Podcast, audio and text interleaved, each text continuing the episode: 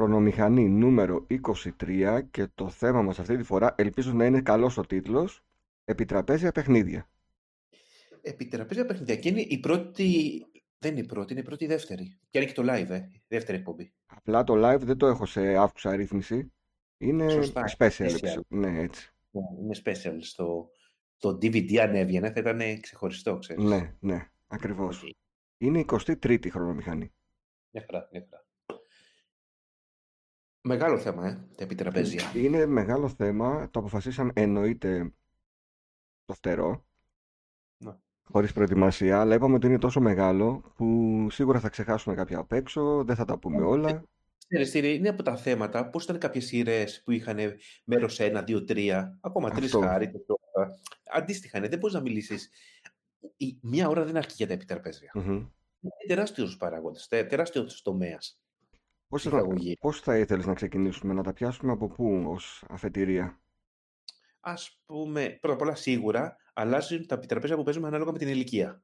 Εννοείται. Ένα αυτό. Ναι. Ναι. Ναι. Άλλα επιτραπέζια παίζεις όταν είσαι μικρός, μεγαλώνοντας, έφηβος, παρέες παιδραπέζια. Μπορείς να το δεις πάρα πολύ εύκολα και όταν πας να πάρεις δώρο για ένα παιδί. Φυσικά. Αναλόγως στην ηλικία. Ναι. Ε, παίρνεις δώρα επιτραπέζια? Παίρνω, ναι. Και εγώ παίρνω. Ξέρεις, υπάρχει ένας βασικός λόγος όταν είναι, ξέρεις, αν είναι όχι μοναχογιός ή μοναχογόρη, mm-hmm. αν έχει πολλά αδέρφια μέσα στο σπίτι, mm-hmm. το επιτραπέζιο είναι μια καλή λύση. Είναι. Ένα αυτό, όσον αφορά αυτό που παίρνει τον δώρο. Αλλά από την άλλη, και ως διασκέδαση νομίζω το επιτραπέζιο είναι μια, έχει μια, είναι μια παραδοσιακή αξία. Είναι. Ότι... Και ενώ νομίζουμε ότι δεν έχουν πλέον πέραση γιατί τα video games είναι στην καθημερινότητά μας, και όμως τα παιδιά παίζουν. Δεν έχουν, δηλαδή αν ασχοληθεί λίγο η οικογένεια με τα παιδιά και τα επιτραπέζια θα παίξουν. Ξέρεις, είναι αυτό ο ελέφαντας στο δωμάτιο, αλλά το βάζουμε ένα από τα, έναν από τις ελέφαντες το βάζουμε πολύ νωρίς στην κουβέντα. Ναι. Πάρα πολύ νωρίς, ναι. Στο τέταρτο λεπτό. Δηλαδή αυτό που λέμε ότι τώρα πια επιτραπέζια έχουμε τα video games και λένε ότι εμείς παίζαμε επιτραπέζια επειδή τότε δεν είχαμε video games ουσιαστικά. Ή ήταν αναπτυσσόμενα, ξέρεις. Ήτανε... Έχει μεγάλη δόση αλήθειας, αλλά δεν είναι απόλυτο. Ε, και εγώ πιστεύω ότι δεν, είναι, δεν σημαίνει ότι επειδή έχουν εξελιχθεί πολύ τα video games ότι έχουν αντικαταστήσει τα επιτραπέζια.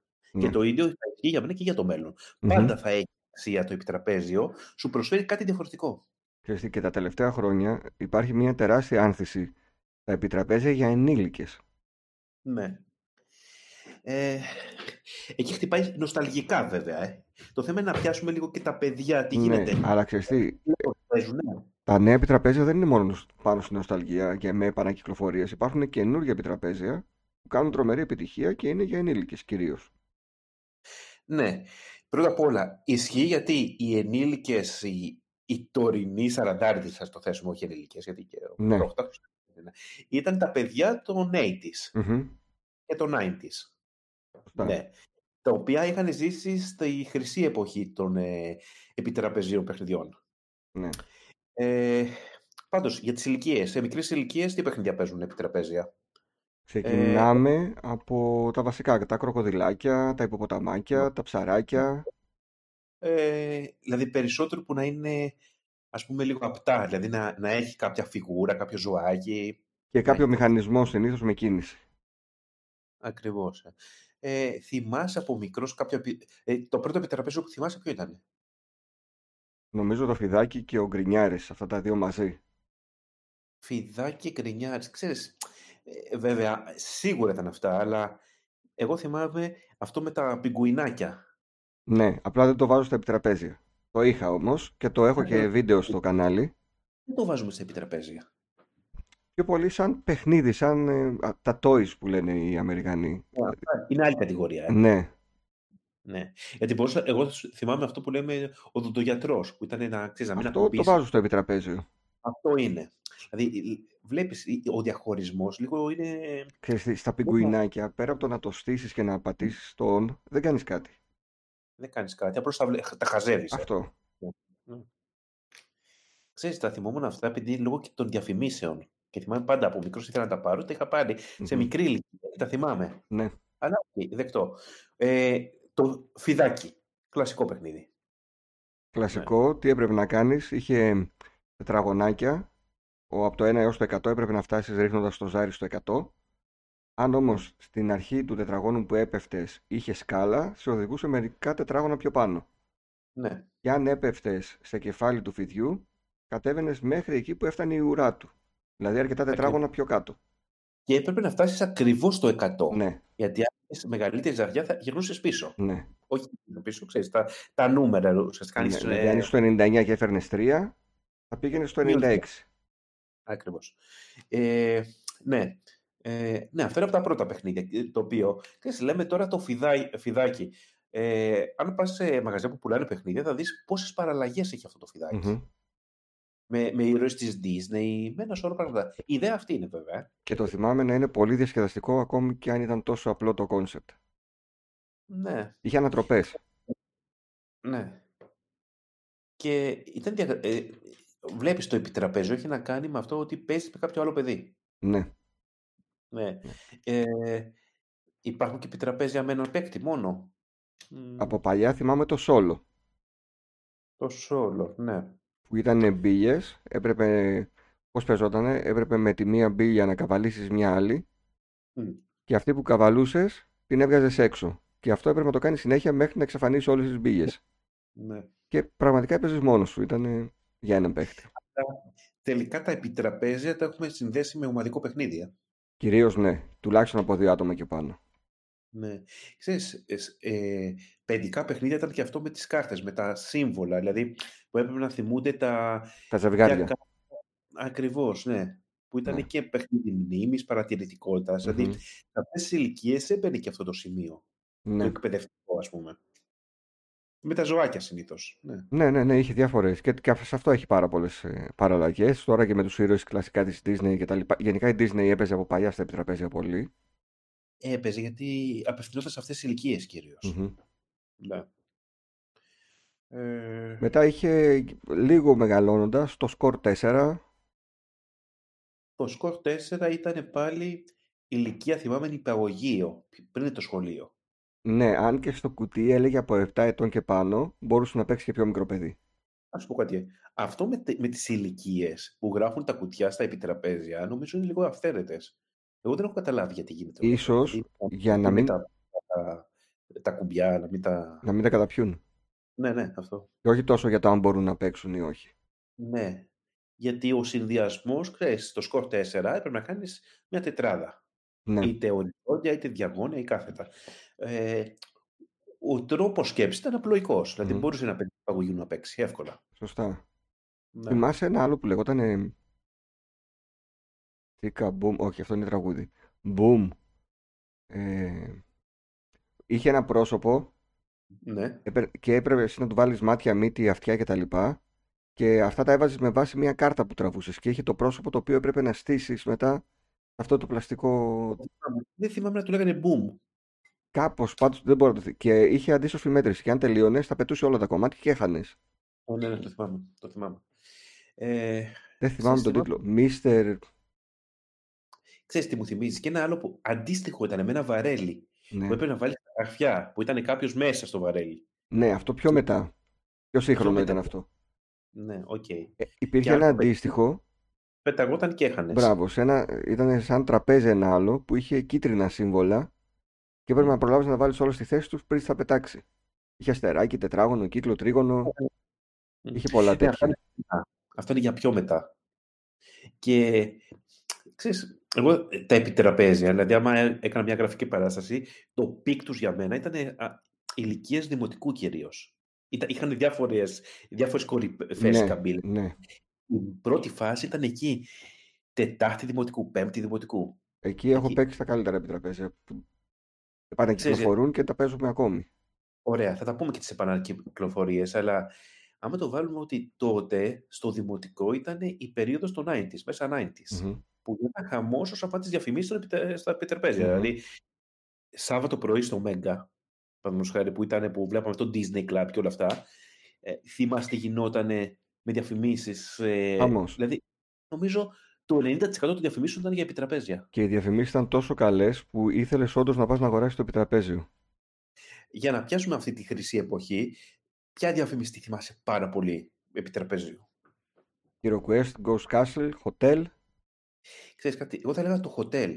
Το Hotel πρέπει να ήταν, δεν θυμάμαι το αποτέλεσμα, το ενενήντα τρία πρέπει να ήταν εκεί, ενενήντα τρία ενενήντα τέσσερα. Το οποίο, δηλαδή, συνέχεια έπαιζε τη διαφήμιση του Hotel και ήταν και εντυπωσιακή. Ναι. Ναι. Αλλά και το Hero Quest που λες, το επανακυκλοφορία, φυσικά και υπάρχει επανακυκλοφορία. Ναι.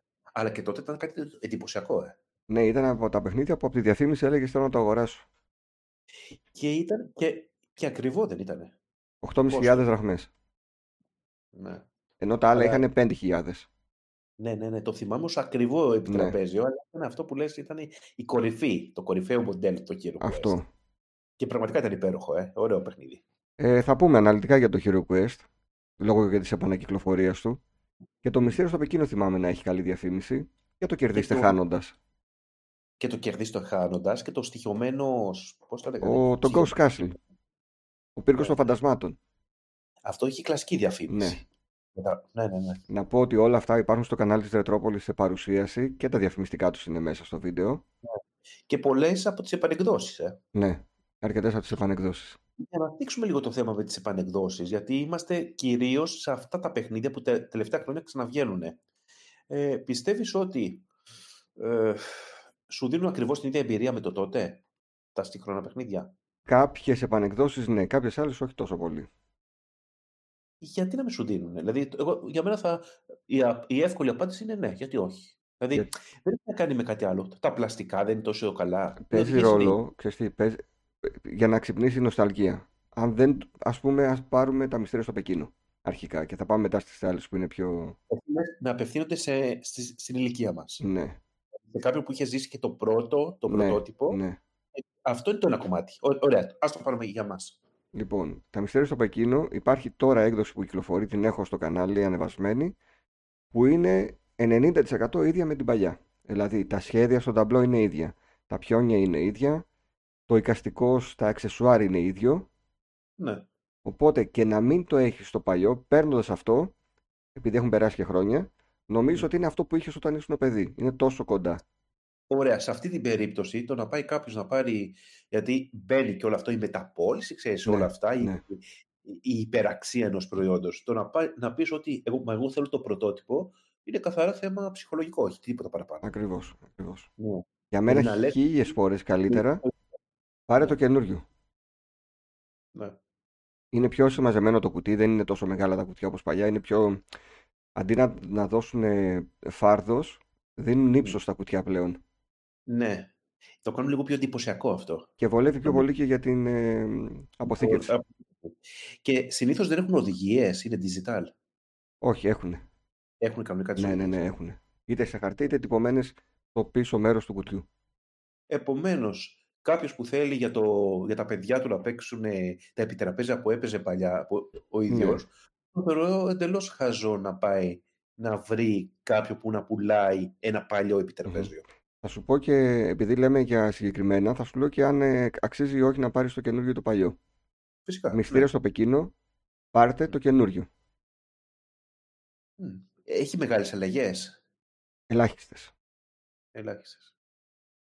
Και είναι και τα, τα κλασικά παιχνίδια που και αυτό είχε πολλές παραλλαγές. Παραλλαγές είχε, ενώ ήταν πάντα το ίδιο παιχνίδι. Ναι. Δηλαδή το μόνο που άλλαζε είναι οι κάρτες που έχει μέσα, κάποιες διαφάνειες, είχαν διαφορετικό design. Ναι, αλλά ήταν ωραίο παιχνίδι. Οι υποθέσεις και όλο το παιχνίδι είναι ακριβώς το ίδιο. Ναι, και ναι, υπάρχει ίδιο επιτραπέζιο με άλλον τίτλο που λέγεται Cluedo, όχι το, mm. γιατί έχει δύο εκδόσεις το, το Cluedo ή Cluedo. Μα αυτό υπήρχε και παλιά το Cluedo, δεν ήταν καινούριο. Η μία έκδοση είναι ίδια με το Μυστήριο στο Πεκίνο. Α, okay. Ακριβώς το ίδιο πράγμα. Mm. Να πάμε τώρα στο επόμενο που επανακυκλοφόρησε, που είναι το Ghost Castle, ο πύργος των φαντασμάτων. Ναι. Αυτό, αν το πάρει κάποιος που είχε το παλιό παιχνίδι, δεν θα του θυμίσει το παλιό σε τίποτα. Ότι έχει να κάνει με το εικαστικό, το ταμπλό, τα πλαστικά, τα πιόνια. Ναι. Έχει γίνει αρκετά μοντέρνο mm. και έχει και ένα αρνητικό για μένα. Η βάση του κουτιού, η βάση του ταμπ, το ταμπλό μάλλον, είναι το ίδιο το κουτί. Δηλαδή το ανοίγεις, το στερεώνεις στο πάτωμα και αυτό είναι, βα... είναι το ταμπλό του παιχνιδιού. Αψυχολόγητο είναι αυτό. Δεν μπορώ να καταλάβω γιατί το κάνανε. Θέλει η σκέψη να σπαταλήσεις χρόνο να βάλεις, όταν θα το μαζέψεις το παιχνίδι, με συγκεκριμένη σειρά τα πράγματα, γιατί αλλιώς δεν χωράνε. Και για ποιο λόγο, να γλιτώσεις ένα πλαστικό, να, κάνεις, να το κάνεις πιο μήνυμα το σχεδιασμό, για ποιο λόγο? Δεν ξέρω, γιατί το, το προτίμησαν. Για, το, για την εμπειρία του παιχνιδιού, την αίσθηση και αν θα ζήσεις το ίδιο συνέστημα παίζοντας με τα παιδιά σου, θα ζήσεις ακριβώς το ίδιο συνέστημα. Και να ξέρεις ότι και το παιδί, το οποίο δεν είχε παίξει το πρωτότυπο, ακριβώς την ίδια εμπειρία θα πάρει.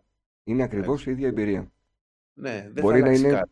Λίγο διαφορετικοί οι μηχανισμοί και οι παγίδες, αλλά στην ουσία δεν αλλάζει κάτι για το παιδί.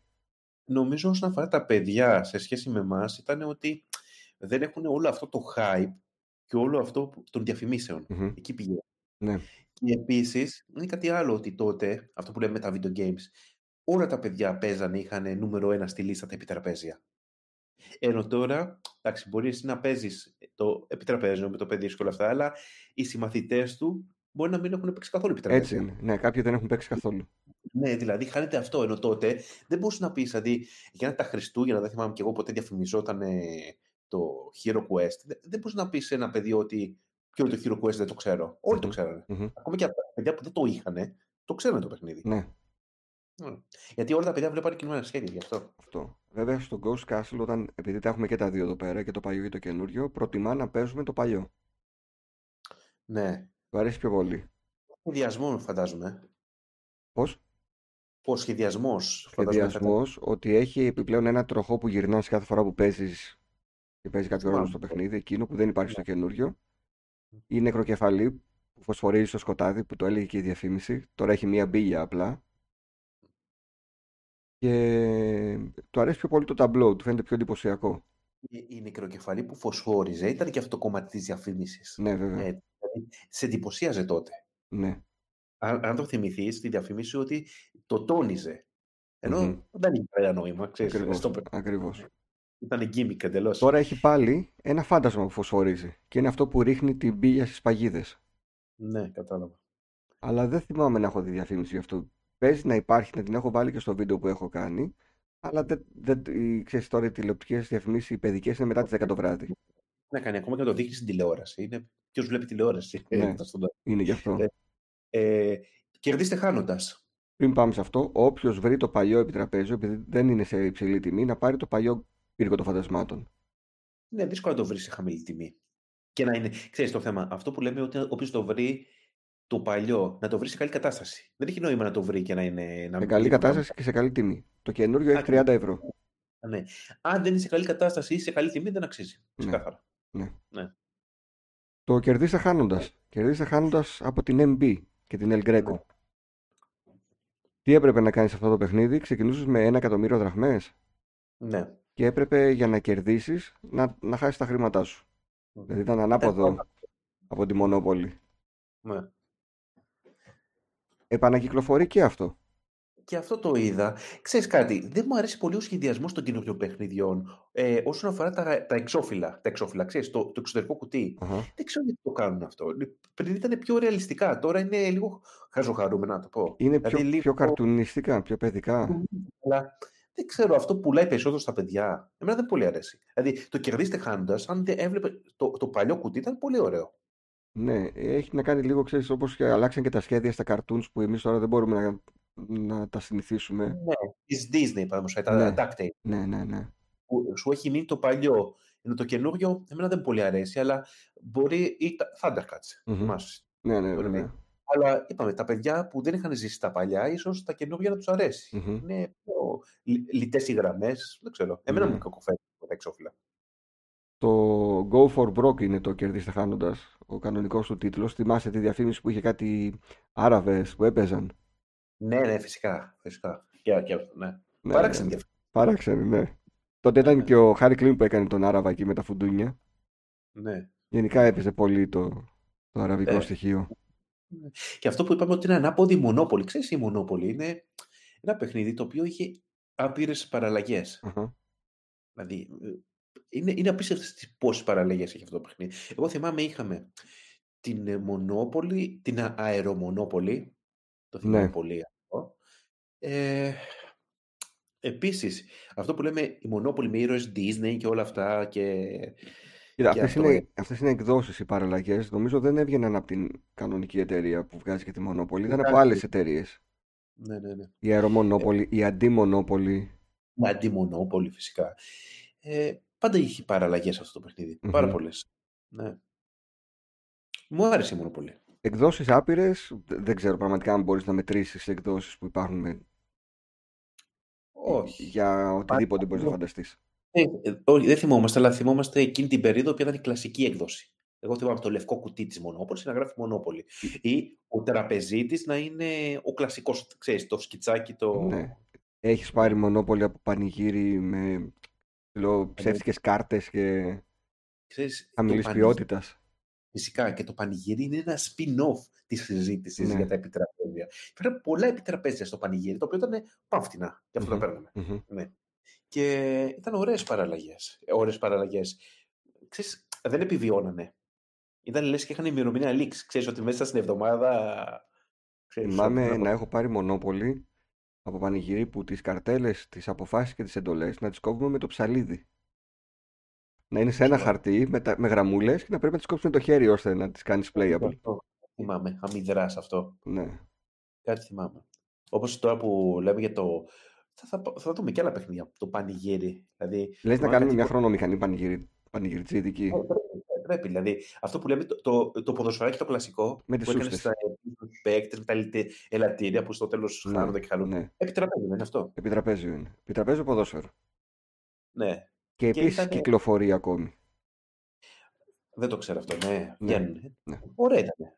Ήταν το νούμερο ένα πράγμα που ήθελα στο πανηγύρι αυτό. Θα το ναι. πάρω. Είχα, νομίζω ότι είχαμε όλοι εκείνες τις εποχές. Ενώ το επίσημο, το κανονικό, είναι ας πούμε το Subbuteo. Ε, ναι, αλλά Subbuteo ενώ παίρναμε αρκετές φορές και είχα και εγώ, δεν μπορώ να πω ότι παίξαμε ποτέ σοβαρά. Και ήταν και πάρα ε, πολύ ακριβό το Subbuteo. Το Subbuteo, να σου πω τι γίνεται. Ήταν πολύ ακριβό. Ήταν ωραίο γιατί ήταν, είχε αξεσουάρ και χκίδες, τα οποία ήταν πανάκριβα. Αυτό. Πανάκριβα. Εμείς μέχρι να πάρουμε τη τσόχα, σκέψω ότι παίζαμε σε χαλί.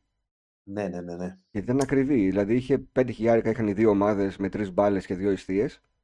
Και άλλα τόσα είχε μία τσόχα. Ξέρεις τι θυμάμαι. Ότι ενώ δίναμε τα περισσότερα λεφτά στο Subbuteo για να τα πάρουμε και να χτίσουμε, ο χρόνος του παιχνιδιού. Να μου πεις, κάποιος μπορεί να ακούει τη χρονομηχανή και να λέει τι βλακίες λέει αυτό, και εμείς πέσαμε συνέχεια μέρα νύχτα Subbuteo. Εγώ με τις παρέες μου Subbuteo, ξέρεις, παίζαμε πέντε δέκα λεπτά, βαριόμασταν και παίζαμε το επόμενο που μπορεί να παίζαμε δύο ώρες. Ναι. Άλλο παιχνίδι. Ναι. Δηλαδή, δεν καθόμαστε να παίξουμε Subbuteo. Όχι, είναι το... αργή η εξέλιξη του. Παρ' όλα αυτά υπάρχει πρωτάθλημα που γίνεται μέχρι και τώρα. Εννοείται, εννοείται. Είναι νομίζω τεράστιο. Στη Γερμανία κυρίως γίνονται τα μεγάλα πρωταθλήματα και μετά στην Αμερική τα δικά τους. Μα και παλιά πηγαίνεις στα παιχνιδιάδικα και έβλεπες να πουνάνε τα πάντα στο Subbuteo. Ναι, ναι, ναι, ναι. ναι. Είχε από αλλά... επόπτες, διαιτητές, κερκίδες, κόσμο για τις κερκίδες, προβολής. Οι ομάδες, διαφορετικές ομάδες. Ναι. ναι. Με, ε, με... όλο... Ξέρεις τι έχουν εξελίξει στο Subbuteo. Δεν σπάνε mm. πολύ εύκολα οι παίχτες. Τότε σπάγανε πάρα πολύ. Για πλάκα. Και με τον αναπτήρα μετά είχα τη μισή ομάδα, ήταν κοντοί οι παίχτες. Μα εγώ θεωρώ ότι τα σπάγανε και επίτηδες. Ναι. Ξεκάθαρα.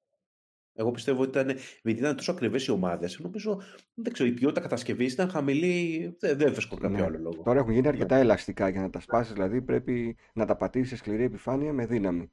Πάντως έφυγε η μόδα του Subbuteo. Ε. Εντελώς. Ναι. Εντελώς.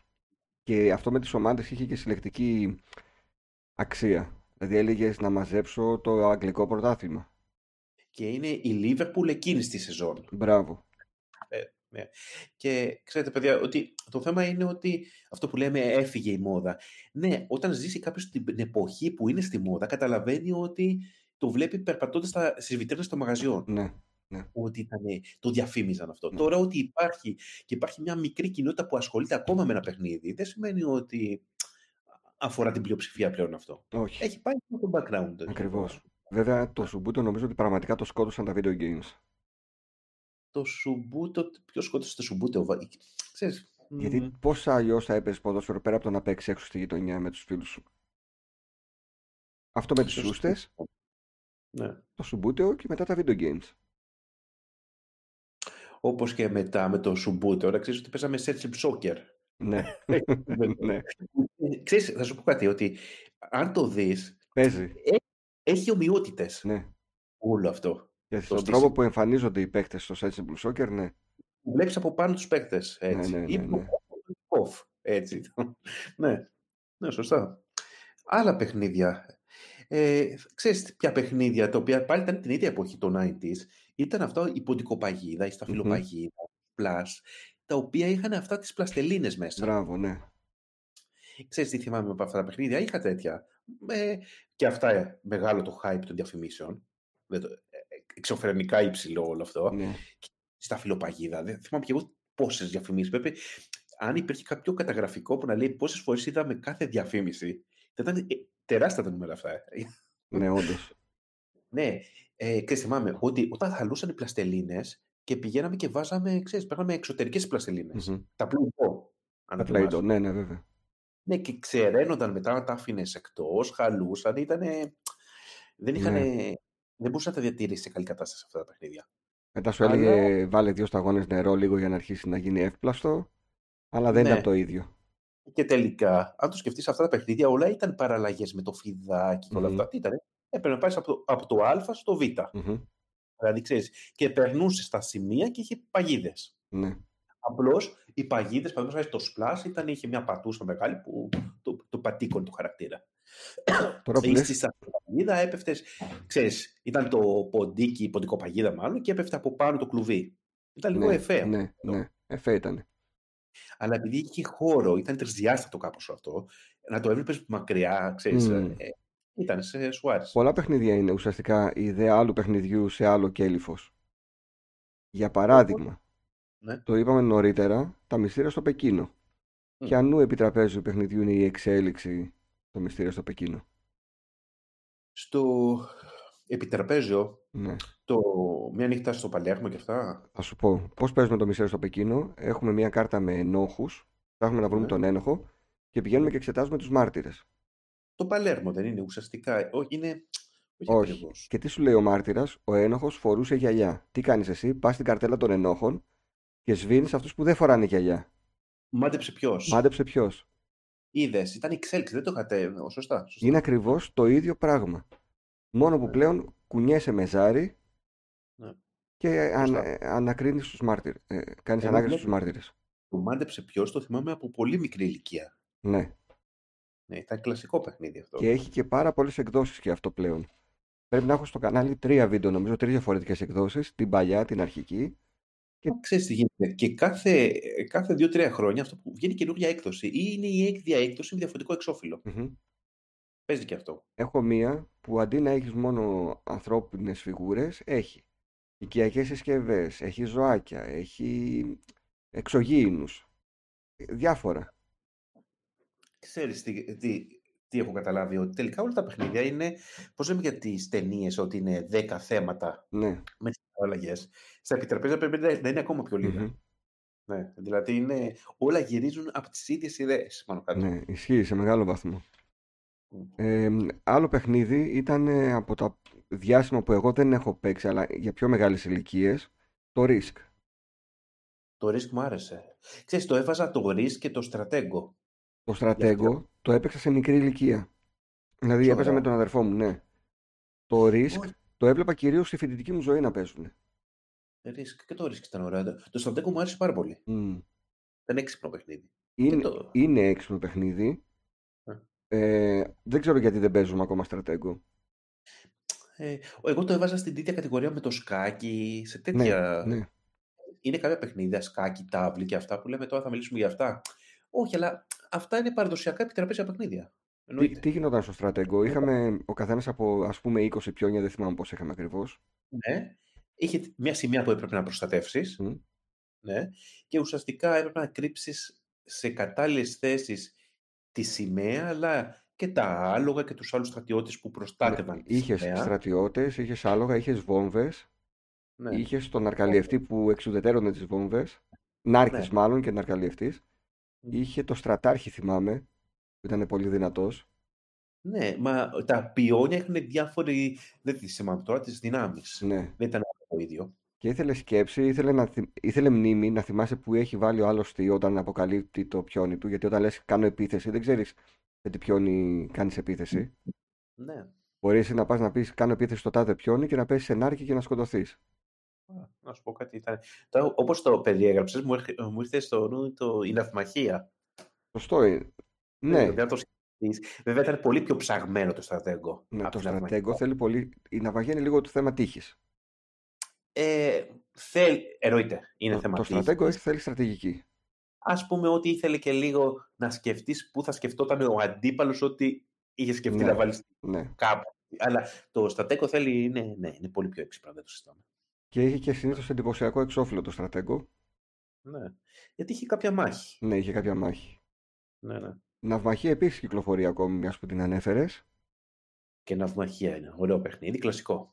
Και στα video games φυσικά ήταν από τα πρώτα παιχνίδια που δημιουργήθηκε η ναυμαχία. Και, και υπήρχαν και φορητές ναυμαχίες. Όλα αυτά mm-hmm. υπήρχαν και φορητά. Ναι. Αυτό που λες video games, εγώ θυμάμαι πολύ καλά, το είχα κιόλας, γι' αυτό το θυμάμαι, το Pacman σε επιτραπέζιο. Είχα παίξει σε πολιτιστικό σύλλογο που πήγαινε ο αδερφός μου να μάθει χορούς. Ω, το είχα το Pacman. Ε, εκεί το έπαιζα το... Pacman. Και μου άρεσε και πάρα πολύ. Και αν το σκεφτείς τώρα, δηλαδή τότε εγώ το βλέπω ως επιτραπέζιο. Ναι. Για σκέψου τότε πώς αντέγραψε το επιτραπέζιο το video game. Ναι. Oh, και, και ήταν και ωραίο. Είχε ωραία πιόνια, είχε ωραία τις τελίτσες, τα φαντασματάκια. Ήταν καλής ποιότητας στα πλαστικά που είχε. Ναι. Και οι πύλες και όλα αυτά. Δεν ήταν αυτό που λέμε αχπαχτή. Ήταν ωραίο παιχνίδι. Όχι, ήταν ωραίο. Ήταν ωραίο.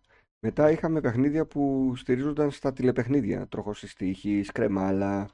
Κοίτα, αυτά από ό,τι έχω δει, είπαμε σαν εκατομμυριούχο και τώρα. Εκατομμυριούχος, ναι, ξαναβγήκε. Ε... Με τα τηλεπαιχνίδια πάντα υπήρχε. Δηλαδή, και αν είστε πιο έξυπνοι από ένα δεκάχρονο, τροχός της τύχης, όλα αυτά. Ε, υπάρχει ένα θέμα στα trivial παιχνίδια. Με το κλασικό. Ο βασιλιάς των trivial παιχνιδιών είναι το Trivial Pursuit. Ναι.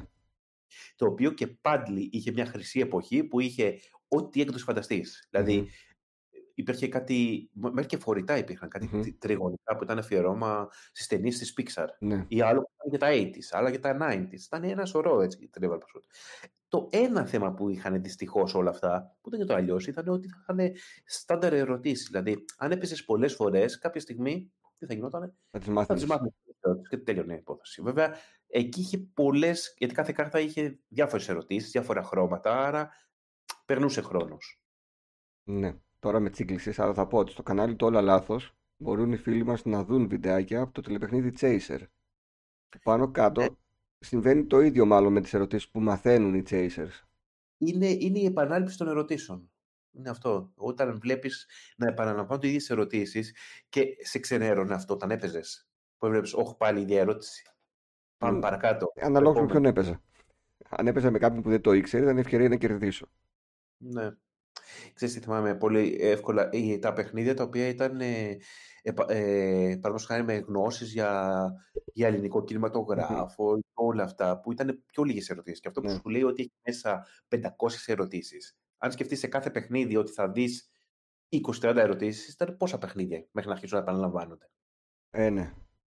Κάποια και στιγμή... το πρόβλημα ήταν ότι στο εξωτερικό βγαίνανε επιπλέον πακέτα ερωτήσεων.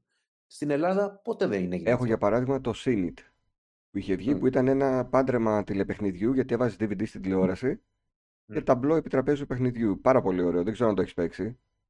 Όχι, δεν το έχω παίξει, το ξέρω το παιχνίδι, αλλά το έχω παίξει. Πάρα πολύ ωραίο, πολύ ακριβό. Τότε τα επιτραπέζια έκαναν είκοσι ευρώ, ας πούμε, αυτό έκανε εξήντα. Mm. Και είχαμε πάρει και παίζαμε με παρέα που είναι συνεφίλ, οπότε το γουστάραμε και πολύ. Και κάποια στιγμή το μάθαμε, το βαρεθήκαμε, το αφήσαμε στην άγκρη και βλέπω ότι στο εξωτερικό είχε Synit, μόνο Harry Potter, μόνο Άρχοντα των Δαχτυλιδιών, ε, Terminator, πολλές... Ε, εγώ το έχω το, το video game αυτό. Ναι. Υπάρχει σε εκδόσεις έτσι. Και σε εντυπωσίαζαν αυτά που είχε και τη βιντεοκασέτα μέσα ή το ντι βι ντι. Ναι, αυτό τώρα ήταν φοβερό γιατί είχε παιχνίδι τύπου Rebus, είχε μνήμη, είχε... Πραγματικά νιώθεις ότι παίζεις τηλεπαιχνίδι. Ναι, ναι, ναι. Όχι, ωραία ήταν αυτά. Πάρα πολύ καλό. Ναι. Ξέρεις κάτι, υπήρχαν και διάφορα video games. Υπήρχε ένα στο PlayStation στο, στο τρία. Πώς το λέγανε? Το, το Buzzer. Το, το, το Buzz, ναι. Buzz. Το, το οποίο πρέπει να έκανε μεγάλη επιτυχία. Να μου πεις, mm-hmm. αν έκανε μεγάλη επιτυχία, δεν συνέχισε. Συνέχισε με το «Η γνώση έχει δύναμη», αν και ήταν υποδιέστερο. Mm-hmm. Αλλά όλο αυτό ουσιαστικά, ξέρεις γιατί πιστεύω ότι έκανε μεγάλη επιτυχία στην Ελλάδα? Γιατί θυμάμαι ότι κυρίως γιορτές τώρα πριν από ε, πολλά χρόνια, πολλοί κόσμος έπαιζε αυτό το παιχνίδι. Mm-hmm. Επειδή ήταν αυτό, ξέρεις, η μεταφορά, ότι πήγαμε από το επιτραπέζιο που είχαμε μάθει, πήγαμε ξαφνικά και βλέπαμε ελληνικές ερωτήσεις. Μπράβο, ναι, ναι. ναι. Και σου περνούσε αυτό το κλίμα. Και γι' αυτό η αλήθεια είναι ότι μου λείπουν αυτά τα παιχνίδια. Αυτά είναι παραίστικα, γι' αυτό σου λείπουν. Ναι, ναι. ναι, τελικά η παρέα σου λείπει, δεν είναι το παιχνίδι. Ναι. Δεν θα, καθ... θα καθόσουν να παίζεις αυτό το παιχνίδι, αλλά αυτό ήταν, είπαμε, το τηλεπαιχνίδι. Mm-hmm. Ουσιαστικά ακριβώς, τηλεπαιχνίδι. Ακριβώς. Ναι. Και ποιος θα πατήσει πρώτος το κουμπί. Ναι. ναι. Μετά είχε παιχνίδια που είχε και κατασκευές. Για παράδειγμα, το Κάστρα και Πολιορκητές. Ωραία ήταν αυτά. Και αυτά ήταν συλλεκτικά. συλλεκτικά. Ε, είχανε add-ons τα παιχνίδια αυτά. Είχανε πρόσθετα βέβαια, και είναι και από τα παιχνίδια που κρατάνε ακόμα πολύ ψηλά την τιμή τους. Αν ψάξει τώρα κάποιος να βρει την παλιά έκδοση. Δεν έχω καταλάβει. Αυτό δεν έχω καταλάβει. Έχω καταλάβει τι γίνεται, αλλά ε, αυτό που λέμε ότι ανε, πάλι επιστρέφουμε στο θέμα ότι γιατί ένα παιχνίδι το οποίο είναι σε καλή κατάσταση από τότε να, να, έχει, να το πουλάνε τόσο ακριβά τώρα. Γιατί δεν υπάρχουν Α, πολλά... Ναι. Δεν, ναι, δεν υπάρχουν πολλά αντίτυπα γέννηση εποχής σε καλή κατάσταση. Ναι. Αυτή είναι η απάντηση. Οι Κάστρα και οι Πολιορκητές έχουν επανέκδοση και καλή επανέκδοση. Mm. Mm. Δεν το σκαλεί. Δεν μ' άρεσε που την είδα. Γιατί? Την έχω βάλει στο Discord server, δεν ξέρω αν είδες καθόλου. Θυμάμαι και νομίζω έχεις κάνει παρουσίαση. Ναι, έχω κάνει έχεις... ένα άλλο. Είναι ένας πνευματικός διάδοχος του Κάστρα και Πολιορκητές. Mm. Και είναι... υπάρχει και Έλληνας μέσα στην δημιουργία του παιχνιδιού. Κάτι να θυμηθώ πώς λέγεται το συγκεκριμένο που λες. Γιατί δεν ήταν καλά, δεν είχαν... Ε, ε, λοιπόν, τόσο... αυτό που έχω δείξει εγώ λέγεται η πολιορκία κατά πέλτες και κάστρα. Το κόνσεπτ είναι ίδιο. Το κόνσεπτ είναι ίδιο. Έχω τουβλάκια με τα οποία χτίζω το φρούριό μου και φιγούρες στις οποίες πρέπει να μου ρίξει ο αντίπαλος για να κερδίσει, πετώντας βολίδες με διάφορα όπλα. Mm. Το εικαστικό είναι τελείως διαφορετικό. Νομίζω από εκεί πηγαίνει. Ε, το βασικό είναι αυτό, ε. Αυτό. Σε πετάει έξω το εικαστικό, νομίζω. Ναι. Η εμπειρία, όπως το έπαιξα και εγώ με το παιδί μου, η εμπειρία για, για το μικρό ήταν η ίδια ακριβώς που είχα και εγώ όταν έπαιζα το Κάστρα και Πολιορκητές. Απλώς εσύ θυμόσου να έμπαινες στο κομμάτι ότι α, τότε ήταν αυτό, ενώ τώρα είναι το είναι κάτι διαφορετικό. Τώρα... μέσα στο είκοσι τέσσερα κυκλοφορεί μία έκδοση που θα λέγεται Crossbows and Catapults. Δηλαδή είναι κανονικά, έχει πάρει τα δικαιώματα. Τα ελληνικά, αν έρθει, θα λέγεται Κάστρα και Πολιορκητές. Άρα είναι θέμα δικαιωμάτων κιόλας. Ναι. Ίσως. Αλλά πήραν τα δικαιώματα για το όνομα. Mm. Τίποτα άλλο. Το κάστρο είναι διαφορετικό, τα όπλα είναι διαφορετικά. Οι φιγούρες, όταν είχαμε υπότες και βάρβαρους, στο, στο καινούριο έχει goblins και, και τριίδιδες. Κάτι τέτοιο. Mm. Ε, παλιά ήταν, είχαν λίγο την τάση να υπάρχει ένα, το brutal στοιχείο στα παιχνίδια που είναι για αγόρια, υποτίθεται. Νομίζω όλα αυτά. Και το θηλυκό στα πιο κοριτσίστικα. Ενώ τώρα τα κάνουν όλα λίγο ουδέτερα. Ναι. Okay. Εγώ με το που είδα τα πράσινα goblins και τους μπλε εδρυίδιδες, μου τη χάλασε την εικόνα. Ισχύει, ισχύει. Κατάλαβα, κατάλαβα τι λες. Αν έβγαινε ίδιο με το παλιό, mm. κατευθείαν να ξέρεις ότι χάνουν αξία οι παλιές εκδόσεις. Ναι. Δηλαδή οι scalpers που φρόντισαν και τα πήρανε τότε τριαντάδες μαζί, ξεφόρτωναν παλέτες, δεν θα ήξεραν τι να τα κάνουν. Θα πρέπει να τα πουλήσουν πλέον σε κανονική τιμή. Ναι. Και είναι κρίμα γιατί δεν είναι, ξέρεις, το κόστος παραγωγής. Εντάξει, φαντάζομαι ναι. πνευματικά δικαιώματα είναι, δεν έχει να κάνει. Είναι τα πνευματικά δικαιώματα. Οι επιλογές, το... αυτό που είπες, ότι ας τα κάνουμε λίγο πιο ουδέτερα τώρα. Ναι. Ε, τέτοιες επιλογές είναι. Δεν έχει να κάνει με το κόστος, ότι mm-hmm. σίγα τώρα το. Και δεν, δεν με πειράζει το ότι θες να τα κάνεις πιο ουδέτερα. Βγάλε ένα νέο παιχνίδι. Ας πούμε, η πολιορκία που έδειξα εγώ είναι, έχει πιο πολύ το ύφος του Monty Pythons. Να μην είναι το ίδιο. Να μην ξέρεις, ναι. χρησιμοποιείς το όνομα, γιατί παραπέμπει άμεσα στο παλιό. Ναι, αλλά μην μου παίρνεις το παλιό. Αν θες να κάνεις επανέκδοση, κάτι να. Να σου πω την άλλη περίπτωση. Το Hero Quest. Mm. Το Hero Quest, αν το δεις, έχω βίντεο και το παλιό Hero Quest στο κανάλι και το καινούριο. Μπορείς να δεις το ένα καπάκι πίσω από το άλλο για να κάνεις και τη σύγκριση. Mm. Ουσιαστικά τα δύο παιχνίδια, το μόνο που έχουν ίδιο εικαστικά είναι οι λέξεις Hero Quest. Mm. Οι φιγούρες, τα σχέδια μέσα στις κάρτες, όλα είναι διαφορετικά στο καινούριο. Δεν έχουν χάσει όμως το ύφος που είχε το παλιό. Όχι, απρο... ναι, κατάλαβα τι λες. Είναι και... το ίδιο ύφος, αλλά... Και είναι και πιο εντυπωσιακό. Ναι. Πιο εντυπωσιακό, καλύτερης ποιότητας. δεν έχει χάρτινες πόρτες, έχει πλαστικές πόρτες για να μην χαλάνε. Ε, Παραδείγματος χάρη στο Hero Quest, ότι χαλούσαν οι πόρτες, αυτό το θυμάμαι. Ναι. Γι' αυτό είναι και δύσκολο. Ξέρεις, καμιά φορά, όταν, αν, ε, για ποιο λόγο έχουν μεγάλη αξία να, τα παιχνίδια όταν είναι σε καλή κατάσταση? Γιατί ήταν πολύ δύσκολο να τα διατηρήσεις σε καλή κατάσταση. Δηλαδή, και όταν έχεις ένα παιχνίδι, κυρίως τότε, δεν είναι ότι έπαιρνες το παιχνίδι, το έχεις κλειστό και το άφηνες να αποκτήσεις αξία. Παίζαμε με αυτά τα mm-hmm. παιχνίδια. Δηλαδή, παίζαμε, όχι, αν όχι καθημερινά, Σαββατοκύριακα. Παίζαμε, παίζαμε, παίζαμε, ναι. Επομένως, από τη χρήση εννοείται θα χαλούσε. Τι θα έμενε. Για να πιάσουμε και το Hero Quest, που ουσιαστικά είναι μια απλή έκδοση, απλοϊκή έκδοση του Dungeons and Dragons, mm. που mm. βρήκαν έναν τρόπο να το κάνουν πιο προσιτό στο ευρύ κοινό. Και πιο απλό και οι κανόνες και όλα αυτά. Ξέρεις. Και σου δίνει και έτοιμες ιστορίες. Δεν χρειάζεται να βάζεις στο μυαλό σου να δουλεύει, να κάνεις εσύ τις ιστορίες. Τις δίνει. Ναι. Ε, το Hero Quest το παλιό, η ελληνική έκδοση, πωλείται από εκατό, από εκατό ευρώ μέχρι διακόσια. Ναι. Αναλόγως στην κατάσταση και αν είχε κάποια έξτρα, κάποια add-ons όπως λέμε. Το καινούριο ξεκίνησε στα εκατόν είκοσι πέντε ευρώ και το έχω βρει μέχρι και εβδομήντα πέντε. Ναι. Δεν βγαίνει σε ελληνική έκδοση, είναι μόνο στα αγγλικά. Μπορεί να είναι ένα μειονέκτημα. Είναι μεγάλο μειονέκτημα. Αλλά αυτό... μπορείς να εκτυπώσεις τις παλιές οδηγίες στα ελληνικά και ναι. παίζεις κανονικά το παιχνίδι. Ναι. Αλλά και αυτό να μην βγαίνει στα ελληνικά, δηλαδή αυτόματα είναι σαν να λένε ότι ξέρεις, δεν μας αφορά τα παιδιά ουσιαστικά, απευθυνόμαστε ναι. κάπου ναι. αλλού. Δηλαδή είναι και ως επιλογή. Ακριβώς. Και έχει και ένα άλλο πολύ σημαντικό πλεονέκτημα είναι αυτό, πλέον, αναγκαστικά, γιατί είπαμε ότι δεν παίζουν και πολλοί επιτραπέζια. Το ρόλο του κακού μάγου μπορεί mm. να τον κάνει η εφαρμογή που υπάρχει στο τάμπλετ ή το κινητό σου τηλέφωνο. Ναι. Ε, ξέρεις, κανονικά δεν θα έπρεπε να ενοχλεί αυτό, αλλά μου φαίνεται λίγο ξένο. Ναι. Τότε, εμείς πολλές φορές δεν παίξαμε Hero Quest, γιατί δεν Επειδή... ήθελε να κάνει κανείς τον κακό. Ακριβώς, ακριβώς. Το, το θυμάμαι αυτό. Ναι, οπότε για μένα είναι καλό αυτό. Είναι ότι μπορείς να παίξεις μόνος σου πλέον. Εμείς το με, με ζάρια το βάζαμε. Mm-hmm. Θα παίξεις τον κακό. Ναι. Κανένα, ναι. Είναι το στυλ ποιος θα, ποιος θα πάει τερματοφύλακας. Ναι, ναι, ναι. Αυτό. Γιατί αυτός ναι. που έκανε το κακό ένιωθε ότι δεν παίζει ουσιαστικά. Ε, μα ναι, ήταν στην τράπεζα ο τραπεζίτης στη Μονόπολη, αλλά εκεί το έπαιζε κιόλας το. Ναι. ναι. Αλλά πλέον σου δίνει το, τη δυνατότητα να παίξεις μόνος σου. Ναι. Να πεις παίρνω εγώ ένα χαρακτήρα ή δύο και αντίπαλός μου είναι το τάμπλετ.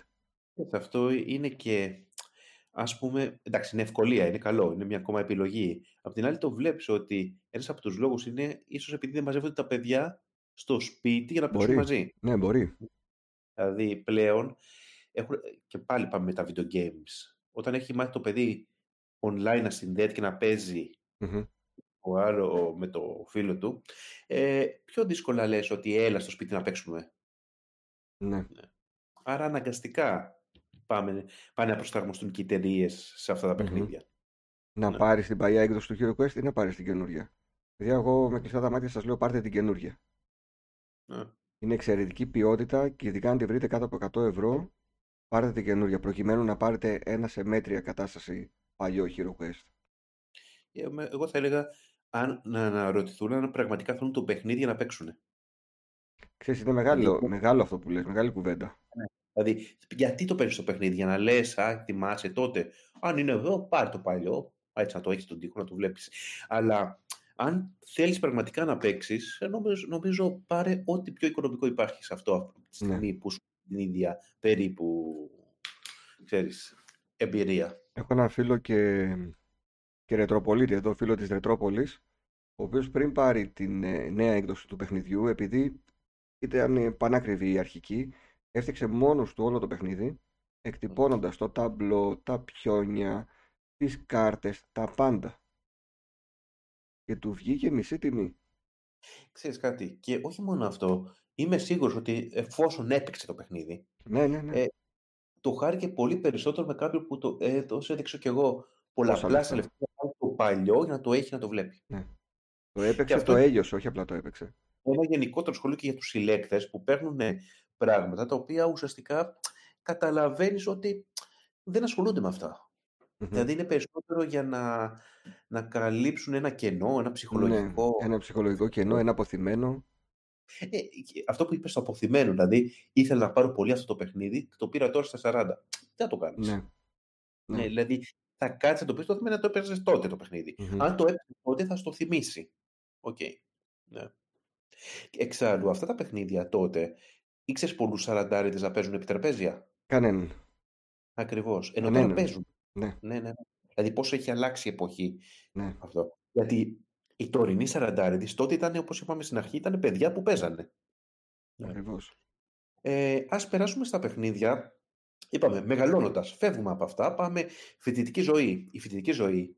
Και ξέρεις, μπορεί ο άλλος να μην ήταν φοιτητής, αλλά ηλικιακά σε εκείνη την περίοδο που είναι από τα δεκαοκτώ ως τα είκοσι τέσσερα είκοσι πέντε. Mm-hmm. Εντάξει, να πιάσουμε όλες τις όλες. Α, αυτό το κομμάτι ήταν τα παιχνίδια τα οποία τι παίζαμε, ταμπού. Πουλ. Cool. Ναι. Ε, για πες άλλα παιχνίδια, το πάρα τα, πολλά. Το ταμπού που επίσης έβγαινε και από την ελληνική εταιρεία ΕΠΑ ως Μπου. Ως Μπου, σωστά. Και ήταν πολύ πιο φθηνό. Ε, σκιτσομαχίες. Ζωγραφομαχίες, σκιτσομαχίες, ναι.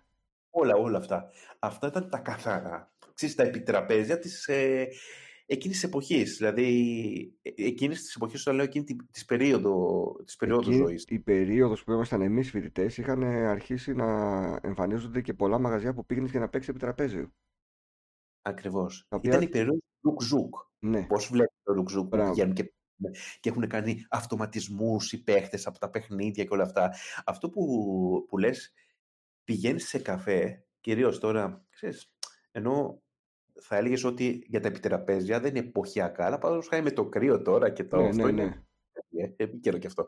Ε, πήγαινες για καφέ, με, με παρέες και καθόσουν, όχι μία ώρα. Καθόσουν, ξέρεις, και δεν, δεν σηκωνόσουν. Ναι, εννοείται. Δυο-τρεις, ειδικά άμα έπαιζες κανένα ρίσκ που λέγαμε πριν. Ναι, και ήταν τα επιτραπέζια το ένα πάνω στο άλλο, τα θυμάσαι. Ναι, αυτά. Ναι, ναι, βέβαια. Αδιάλεγες. Και κάποια και κλειδωμένα, ναι. Δεν σ' άφηναν να τα πάρεις. Ακριβώς. Και κάποια ήταν. Ε, ε, όχι μόνο κλειδωμένα, θα σου πω τι ήταν. Ήταν κρατημένα. Ναι. Δηλαδή. Γιατί περιμένω την τάδε παρέα να παίξει. Όχι, μπράβο. Και λέει, κράτησε μου αυτό. Ναι. Ήταν πολύ σπαστικό αυτό. Γιατί ναι. Έφυγαν από τη μόδα αυτά τα καφέ. Γιατί αυτά δεν είχαν να κάνουν. Και υπήρχαν και τα ίντερνετ καφέ τότε. Όποιος θέλει να παίξει video games, δηλαδή πήγαινε εκεί. Ναι, δεν το ξέρω. Τι, τι να είναι άρα γι' αυτό. Και μετά άρχισαν να φέρουν και επιτραπέζια γερμανικά ε, που δεν τα, δεν τα ήξερες, δεν τα έβρισκες στα καταστήματα και έπρεπε να στα δείξουν πώς παίζονται. Υπήρχε η Κάισα, υπήρχαν και κάποια ψαγμένα επιτραπέζια ναι, ναι. Σε όλα αυτά. Αλλά το γιατί σταμάτησαν αυτά τα καφέ, γιατί έχουν σταματήσει. Mm-hmm. Και μου είπε ότι άμα υπάρχει αυτό το μαγαζί στην Αθήνα, ξέρω ότι υπάρχουν μερικά. Ναι, αλλά είναι... Και, και Θεσσαλονίκη ξέρω ένα που υπάρχει. Ναι, ξέρεις. Οκ. Okay. Ε, θέλω οι ακροατές να μας πούν την άποψή τους γιατί σταμάτησαν. Εγώ δεν έχω ιδέα γιατί. Δηλαδή, δεν μπορώ να δω κάτι το οποίο να καλύπτει αυτό το κενό. Δηλαδή, οι φοιτητές και οι φοιτήτες δεν πηγαίνουν πλέον ως παρέες να παίξουν, να πιούν καφέ. Θεωρούν mm. ότι αυτά είναι για παιδιά. Όχι, γιατί και εμείς τότε δεν τα θεωρούσαμε παιδικά αυτά. Μια χαρά παίχνουμε. Όχι, μια χαρά παίζαμε. Και, και ούνο ναι, παίζαμε σε αυτά τα καφέ. Α, πάρα πολύ. Ναι. Πάρα πολύ. Αλλά δεν θυμάμαι δηλαδή. Δεν, δεν μπορώ να σκεφτώ κάποια αιτία που σταμάτησαν αυτά. Και σίγουρα δεν ήταν video games. Mm-hmm. Δηλαδή δεν λέμε οι αντίστοιχες παρέες να πάμε να παίξουμε video games. Όχι. Εκεί ήταν... Τα επιτραπέζια παίζαμε και αγόρια-κορίτσια συχνά. Εννοείται. Ενώ στα ίντερνετ καφέ πήγαμε μόνο αγόρια. Ναι. Ε, ίσως για τα μαγαζιά δεν, δεν ήταν καλό αυτό επειδή έμενες πολλές ώρες και έπαιζες. Ε, αυτό ήταν το κόνσεπτ το κόνσεπτ όμως, να έρθεις να παίξεις. Το κόνσεπτ όμως, ναι, σωστά. Δεν ξέρω. Ας μας πούνε τα παιδιά τι, τι ναι. Πιστεύουν γι' αυτό. Ε, άλλο που έπαιζες ως φοιτητής ε... ή μετά τη φοιτητική ζωή, αν θυμάσαι κάτι που... Αυτό δεν είναι η παντομήμα και όλα αυτά. Είναι, ξέρεις... Αυτά στο σπίτι όμως. Ναι. Το μήμα, μια νύχτα στο Παλέρμο και κάτι τέτοια παίζαμε πάντα όταν ήμουν σε σπίτι. Ναι, το μια νύχτα στο Παλέρμο πάρα πολύ. Ναι. Ναι. Ε, δεν θυμάμαι. Αρκετά και είπαμε και για τα Trivial Pursuit, τα είπαμε αυτά. Ε, βλέπω τώρα τη λίστα των επιτραπέζων παιχνιδιών που έχω παρουσιάσει στο κανάλι. Άμα σου πω πόσα δεν έχουμε πει, θέλουμε τουλάχιστον άλλες δύο εκπομπές. Ναι. Και είναι ωραίο γιατί, ξέρεις, αυτό με τη Ρετρόπολη, πολλές φορές την έχουν, ξέρεις, πολλοί σκέφτονται ότι α, είναι για τα video games. Ναι. Δεν είναι μόνο αυτό. Είναι, είναι παράλληλα, είναι ξέρεις, πολυσύνθετο κανάλι που έχει πολλά πράγματα που Υφή. νομίζω ότι κάποιο που είναι επιτραπέζια μπορεί να μην έχει δει κανένα video game. Ούτε να... ναι. Ναι, και το βλέπω και από τα στατιστικά, γιατί τα περισσότερα views και επισκέψεις στο site είναι για τα επιτραπέζια. Ναι. Δεν το περιμένεις, ε... αλλά ξέρεις, τα Μυστήρια στο Πεκίνο, το Hero Quest και αυτά που αναφέραμε είναι διαχρονικά. Πάντα κάποιος θα ψάχνει να βρει για το Μυστήριο στο Πεκίνο, για το Hero Quest, για το Ghost Castle. Δεν φεύγει από τη σκέψη του άλλου όσο μεγαλώνει. Δεν φεύγει και είναι κάτι το οποίο δεν ξέρει και πού να πάει να ασχοληθεί με αυτό, γιατί είναι κάτι μεμονωμένο. Ναι. Δεν είναι όπως αυτό που λέμε με τα video games, που συνέχεια βγαίνουν καινούργια video games, ασχολείται. Αυτό είναι, είναι αυτό. Είναι σαν μια φωτογραφία τη στιγμή στο Hero ναι. Quest. Και Άντε σε... να βρεις κανέναν να, να θέλει να παίξει Hero Quest, παραδείγματος χάρη. Και επειδή στα περισσότερα βίντεο λέω πώς παίζεται το παιχνίδι, κάποιοι ξέρεις, έχουν χάσει τις οδηγίες και βλέπουν απλά ένα βίντεο. Για να, για να θυμηθούν να ξαναπαίξουν το παιχνίδι. Ισχύει αυτό. Δηλαδή βλέπω... ε, αυτό σε βασάνιζε, ήταν το να μάθεις πώς παίζεται ένα παιχνίδι, να διαβάσεις ε, την πολυφάση. Ήμουν αυτός που διάβαζε τις οδηγίες. Ναι. Το βαριόμουν αυτό το σκηνικό. Ναι, εμένα μου άρεσε. Να... Όχι, όχι, θα το έκανα skip αυτό. Και έψω ότι να... για το Hero Quest το είχε πάρει ένα παιδί στη γειτονιά και επειδή αυτός δεν θα διάβαζε ποτέ τις οδηγίες, μου το έδωσε να το διαβάσω όλο το Σαββατοκυριακό και μετά να τους πω πώς παίζεται. Ναι. Είχα βρει τη χαρά μου. Δεν ξέρω τι εξέλιξη είχε αυτό το παιδί. ε, αλλά ήταν, ήταν κουραστικό αυτό το κομμάτι. Η εξέλιξη θα είναι να ακούει audiobooks, να ναι. βλέπει τηλεόραση, να ακούει μουσική. Δεν έχει παίξει δηλαδή μουσική, δεν έχει διαβάσει. Για τις οδηγίες για το παιχνίδι που πήρες. Ε, εντάξει. Ναι, ναι, ναι. ναι. Σου λέω να το βρω έτοιμο, ρε παιδί μου, να μην παιδευτώ. Ναι. Αλλά δες τώρα κάποια παιχνίδια που δεν τα, δεν τα είπαμε καθόλου. Το ναυτεμπόριο. Ε, το παρτίνι. Βέβαια ήταν λίγο πιο μετά αυτό. Έχω ένα ο Άγιος, δεν ξέρω πώς το έχουν παίξει. Οι ακροβασίες. Ακροβασίες. Το ποιος που πότε γιατί, που υπάρχει επανέκδοση και παίξαμε και σε ένα live παρέα. Οκ, okay, αυτό ναι. Και αυτό είναι κλασικό. Είναι από το Δεσίλα. Ξέρεις ποιο παιχνίδι δεν είπαμε για τις μικρές ηλικίες, πάμε πιο κάτω. Ναι. Σε τους μικρούς ψαράδες. Ε, είπα τα ψαράκια, αλλά δεν το... Α, τα ψαράκια είπες. Με το, με το βουτσά στη διαφήμιση και στο εξώφυλλο. Με το βουτσά, το οποίο ήταν και αυτό αγαπημένο παιχνίδι, το οποίο χαλούσαν και ναι, τα ψαράκια. Ναι. Τα έπ... Κυκλοφορεί ακόμη παρόλα αυτά. Ωραίο ήταν. Κλασικό. Μετά τη γαλέρα φάντασμα. Α, και αυτό είναι κλασικό. Ναι. Ναι. Τα παιχνίδια της Disney, το Μεγάλο Διαμάντι, η Λιμνούπολη. Τα puzzle ανήκουν στα επιτραπέζια. Ε, θα τα κρατήσω στα puzzle, ξεχωριστή κατηγορία. Ναι, αυτό που λέμε ότι είναι sync player. Ναι. Αν και πολλές φορές παίζεις και ομαδικά να φτιάξεις ναι, το puzzle. Ναι, αλλά δεν θα το έλεγα ως επιτραπέζιο παιχνίδι. Δεν το. Γι' αυτό δεν είναι και στα ράφια με τα επιτραπέζια παιχνίδια. Έχουν δικό τους ράφι πάντα. Ναι. Σωστό είναι. Τα επιτραπέζια είναι αυτά που είναι μαζί στα ράφια. Στο... Mm-hmm. Σωστά. Έχω το Αναζητώντας Πετρέλαιο. Δεν το θυμάμαι καθόλου. Από την ΕΠΑ και αυτό. Η ΕΠΑ έχει βάση στη Θεσσαλονίκη, είναι η έδρα της. Θέρμη, υπάρχει ακόμη και παράγει ακόμη παιχνίδια. Υπήρχαν τοπικές εταιρείες σε πόλεις, αυτό υπήρχαν που κάνουν. Ναι, ναι, ναι. Ε, ποια εταιρεία είναι στη Δράμα που κάνει επιτραπέζια? Υπάρχει νομίζω. Υπάρχει, δεν θυμάμαι πως. Και βιντεοπαιχνίδια είχε εταιρεία η Δράμα. Που έβγαλε τις συνωμοσίες είχε βγάλει. Ναι, θα ρωτήσω ένα Γιαννάκη φίλο μας που θα. Ναι, θα... Ο Φωτεινός Παντογνώστης, που σίγουρα έχει, έχει βρεθεί κάποια στιγμή στον δρόμο σου. Ξέρεις τι θυμάμαι στο Φωτεινό Παντογνώστη? Ότι, άκου να δεις. Υπήρχαν κάποιες καρτέλες εκεί, παραδείγματος χάρη για το αυτοκίνητο, εξαρτήματα ναι, και ναι.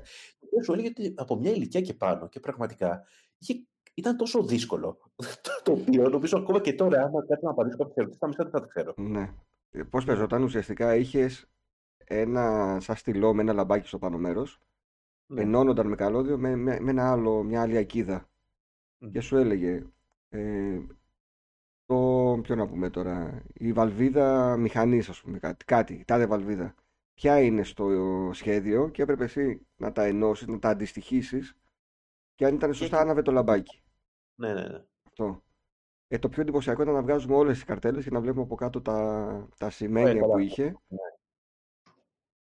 Ναι. Ε, Υπάρχει ακόμα. Δεν το έχω δει. Ε, θυμάμαι άλλη έκδοση πάλι Disney, αλλά δεν είναι ακριβώς με τον ίδιο τρόπο φτιαγμένο το παιχνίδι. Η λογική είναι παρόμοια. Ναι. Ο Εξυπνούλης, κάπως έτσι λέγεται. Και είχαμε και αυτά της Λύρα, ήταν τα ψαράκια, ήταν οι φιδομαχίες που έδειξα πρόσφατα σε ένα βίντεο. Mm-hmm. Και άλλα δύο παιχνίδια που όλα αυτά ήταν διαφημίσεις με τον Βουτσά. Είχε κάνει μια τετράδα παιχνιδιών. Ναι. Τα άλλα δύο δεν τα θυμάμαι. Θα δω τα βιντεάκια. Πολλά δεν τα έχω δει από αυτά. Mm. Κάποια τα έχω δει, αλλά όχι όλα. Και μετά σε πιο μεγάλες ηλικίες, δηλαδή μετά το, τη φοιτητική ζωή, πηγαίναμε κυρίως σε Trivial. Σε παιχνίδια ερωτήσεων. Συνήθως, ναι. Ε, είναι αυτό ότι, ε, ξέρεις, και, και ερωτήσεις επικαιρότητας και όλα αυτά. Δηλαδή, mm-hmm. προσπαθούσα να είναι πιο σύγχρονα τα παιχνίδια αυτά. Ναι. Επειδή το ανέφερα νωρίτερα, ο Δεσίλας επανακυκλοφορεί το ποιος που πότε γιατί. Mm-hmm. Σίγουρα σε μικρά κουτιά που στοιχίζουν οκτώ ευρώ και είναι κατηγορίες, δηλαδή έχει ογδόντα, ενενήντα, μηδέν, αθλητικά και mm-hmm. κάποια άλλη. Δεν ξέρω αν έχει βγάλει και μεγάλη έκδοση, γιατί παλιά υπήρχε η μεγάλη έκδοση με το ταμπλό mm. που είχε όλες τις υποκατηγορίες μέσα. Θυμάμαι τώρα τι ήταν. Μια, ένα αντίστοιχο παιχνίδι γνώσεων που ήταν με το διάστημα που είχε στους πλανήτες. Mm-hmm. Πώς το ήταν όμως αυτό. Και πάλι ήταν οι ερωτήσεις γνώσεων, ήταν μια παραλλαγή του Trivial Pursuit. Για να δω τώρα, αλλά... τυχαίνει να έχω δύο καταλόγους παλιούς. Μήπως το βρω εδώ yeah. πέρα μέσα αυτό που λες. Ήταν τη Σπάρκερ. Yeah. Θυμάμαι και το εξώφυλλο που ήταν ένα. Μαύρος, εντυπωσιακό εξώφυλλο. Λες μήπως το, δεν λες το παιχνίδι των γνώσεων. Το παιχνίδι των γνώσεων... Για... Να στο, να στο, τώρα δεν ξέρω αν θα φανεί. Ναι. Το παιχνίδι, το πρώτο είναι αυτό. Όχι. Το... Αυτό βλέπω. Ε, είδες. Αυτό είναι. Αυτό είναι. Αυτό. Είδες. Κοίτα καμιά φορά. Πώς το βρήκες τώρα. Μου έκανε, μου έκανε εντύπωση. Ε, αν δεις πώς παίζεται αυτό το παιχνίδι, έχει διάστημα, έχει τους κόνους, έχει τέτοια πράγματα. Ναι. Αυτό αμυδρά το θυμάμαι από παλιά. Ο αγγλικός τίτλος είναι Game of Knowledge και λέει είναι ένα συναρπαστικό παιχνίδι στον πλανήτη των γνώσεων. δύο χιλιάδες ερωτήσεις που διασκεδάζουν τα παιδιά και συγχρόνως πλουτίζουν τις γνώσεις τους. Η πιο ευγενική άμυλα για το ποιος θα φτάσει πρώτος στο μεγάλο γαλαξία. Ναι, ναι, ναι, ναι. Άρα σωστά αυτό είναι. Ναι, αυτό είναι. Και ε, τώρα ο Πάνος μου έδειξε ένα φυλαδιάκι της Πάρκερ. Αυτά τα φυλαδιάκια, όταν τα έβρισκα, πόσες φορές μπορούσα να διαβάσεις ένα τέτοιο φυλάδιο. Άπειρες. Ναι. Ναι, ναι. Και κοιτούσα και τις εικόνες με, με κάθε λεπτομέρεια που μπορεί να είχαν. Ναι.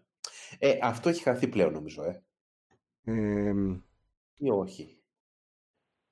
Κοίταξε, τέτοια βιβλιαράκια δεν κυκλοφορούν κιόλας. Δηλαδή τα παιδιά ό,τι βλέπουν από τις διαφημίσεις.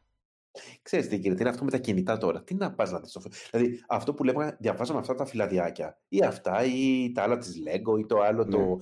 Το Playmobil. Ο λόγος είναι ότι...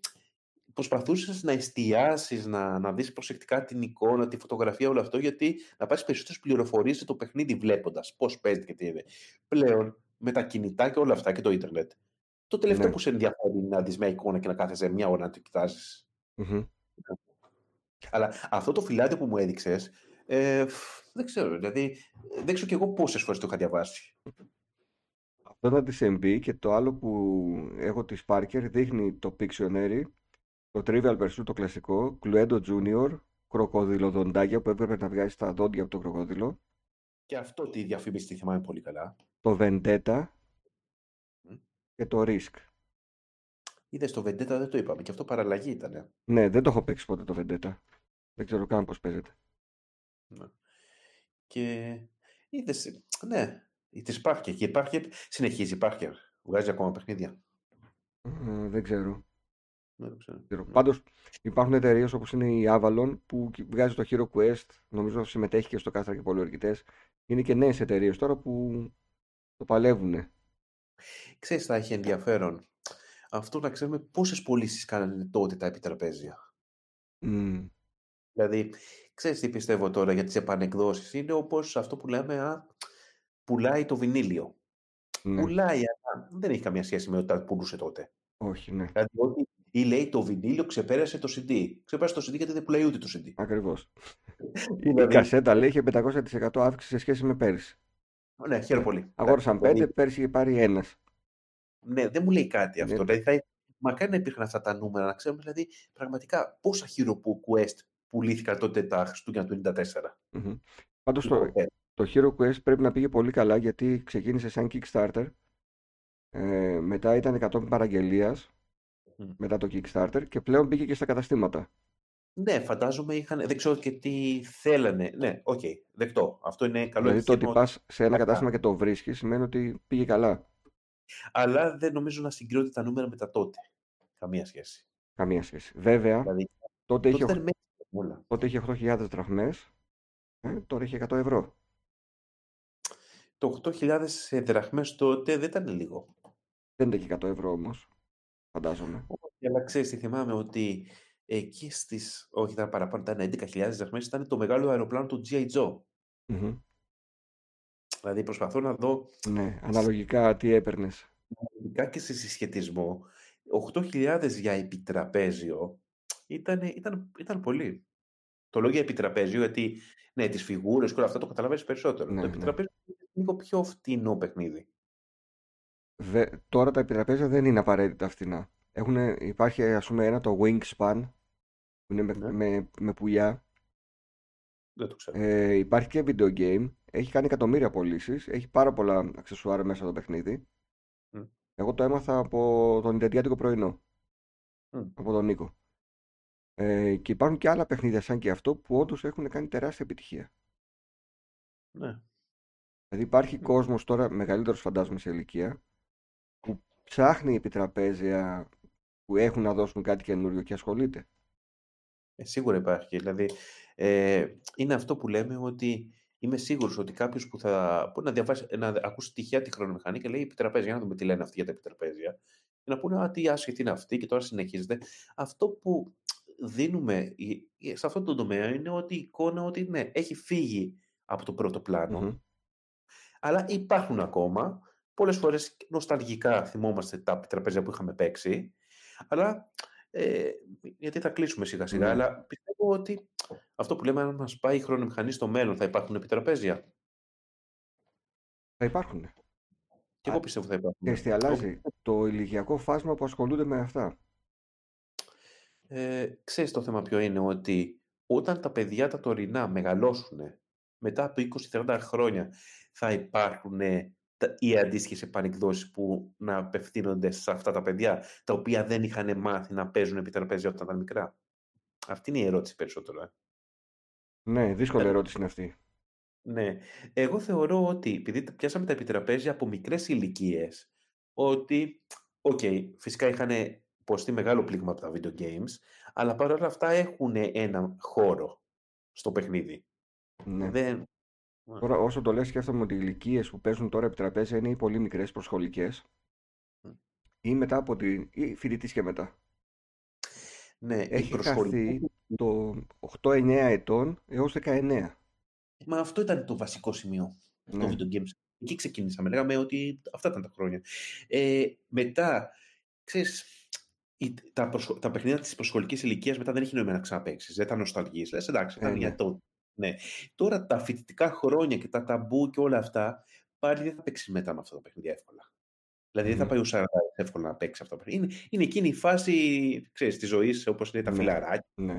Ε, άρα, όταν, από τη στιγμή που τα παιδιά που είναι στο δημοτικό πλέον και στο γυμνάσιο δεν παίζουν video games, υπάρχει ένα ερωτηματικό τι θα γίνει. Mm-hmm. Ναι. Βγήκε μια μονόπολη Fortnite. Είδες, και αυτό προσπαθούν να, να... Το θέμα δεν είναι αν βγήκε, αν ενδιαφέρει τα παιδιά να παίξουν αυτή τη μονόπολη. Ναι, βέβαια ήταν, την έχω και αυτή σε βίντεο, πολύ κακή ποιότητα. Mm. Δηλαδή τα... καμία σχέση με τις υπόλοιπες εκδόσεις. Θα δώσαν όλα και τα δικαιώματα, ε. Ναι, πολύ φτωχή έκδοση. Αν δεις το βίντεο θα το, θα το καταλάβεις ότι είναι πολύ φτωχή έκδοση. Θυμάμαι ότι ο οδούς της Αθήνας είχα μάθει από τη μονόπολη. Ναι, και εμάς μας την έσπαγε πάρα πολύ εδώ στη Θεσσαλονίκη που ξέραμε τις οδούς της Αθήνας και δεν είχαμε της Θεσσαλονίκης. Δεν υπήρχε αντίστοιχη έκδοση για τη Θεσσαλονίκη. Βγήκε πολλά χρόνια μετά.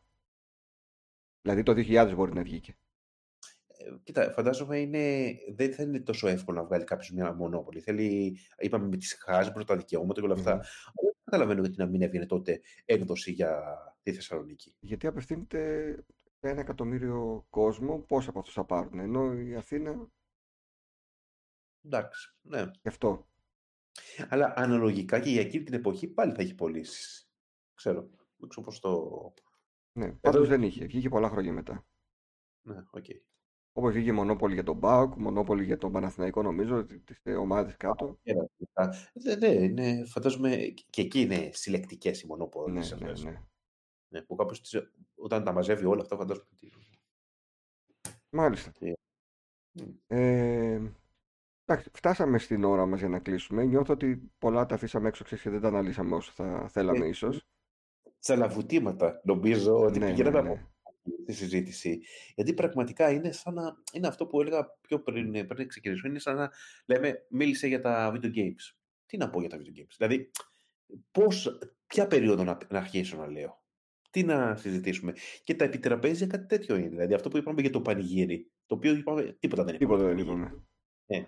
Και για άλλα πράγματα που, αν το σκεφτείς, παιχνίδια με κάρτες. Ναι, καθόλου. Μόνο το ούνο ανέφερα εγώ, επειδή παίζαμε φοιτητές. Δηλαδή, υπερατού και όλα αυτά. Ναι. Τι, τι είναι αυτά. Δηλαδή, ναι, δηλαδή, εννοείται, αν αρχίσουν τα παιδιά να, να μας λένε ότι το τι δεν αναφέραμε, θα έχουμε τα περισσότερα σχόλια που έχει γίνει σε εκπομπή μας. Να κάνουμε μια χρονομηχανή για καρτοπέχνητα. Εννοείται αυτό. Ξέρεις, εδώ νομίζω το θέλω με καλεσμένο. Mm. Έχεις κάτι να κάνεις. Κυρίως αυτό που λέμε υπερατού, υπάρχουν παιδιά που παίζουν ακόμα και πάρα πολύ με αυτά. Και εγώ και παίζω. Εδώ είναι συλλεκτικά και όλα αυτά. Εδώ mm-hmm. είναι, είναι τεράστιος κόσμος αυτό με τις κάρτες. Ναι. Και είναι ωραίο, ωραία όλα αυτά. Έτσι. Ναι. Ωραία, οπότε το κρατάμε σαν μια πρώτη προσέγγιση στο, στη διασκέδαση αυτή. Πολλά, σου λέω, τα, τα επιτραπέζια νομίζω είναι, νιώθω ότι είναι, ε, ξέρεις, πιστεύω ότι δεν ξέρω αν θα είναι δεύτερο μέρος αν θα κάνουμε, σίγουρα θα κάνουμε κάποια ζωντανή εκπομπή κάποια στιγμή για τα mm-hmm. επιτραπέζια. Ναι, ίσως να είναι ναι. το επόμενο live που θα κάνουμε, να πιάσουμε τα επιτραπέζια.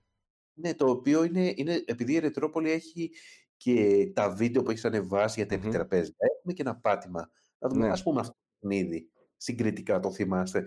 Και είναι αυτό που είναι, είναι combo move. Δηλαδή θα βάλουμε και τις διαφημίσεις που παίρνουν. Mm-hmm, mm-hmm. Πηγαίνει σε όλη την πλατφόρμα. Γιατί είπαμε και η διαφήμιση έχει μεγάλη σημασία mm. ως αυτά τα επιτραπέζια. Δεν είναι κάτι άσχημο. Θα προσπαθήσω να βάλω, να τα μαζέψω και θα βάλω στην περιγραφή ένα playlist με όλες τις παρουσιάσεις των επιτραπέζων παιχνιδιών. Και πρέπει να έχω κάνει και ένα live αφιέρωμα στις διαφημίσεις επιτραπέζων παιχνιδιών. Ναι, αυτό είναι πάρα πολύ ωραίο. Πριν αρκετά χρόνια. Οπότε θα τα έχω φτάσει στην περιγραφή. Να ευχαριστήσουμε όσους μας άκουσαν είτε στο YouTube είτε στις podcast υπηρεσίες και να ανανεώσουμε το ραντεβού μας για το επόμενο θέμα που λογικά θα είναι κάτι τελείως διαφορετικό. Όπως πάντα. Μάλλον σε μία εβδομάδα από τώρα. Ωραία. Καλή συνέχεια. Γεια. Yeah. Yeah.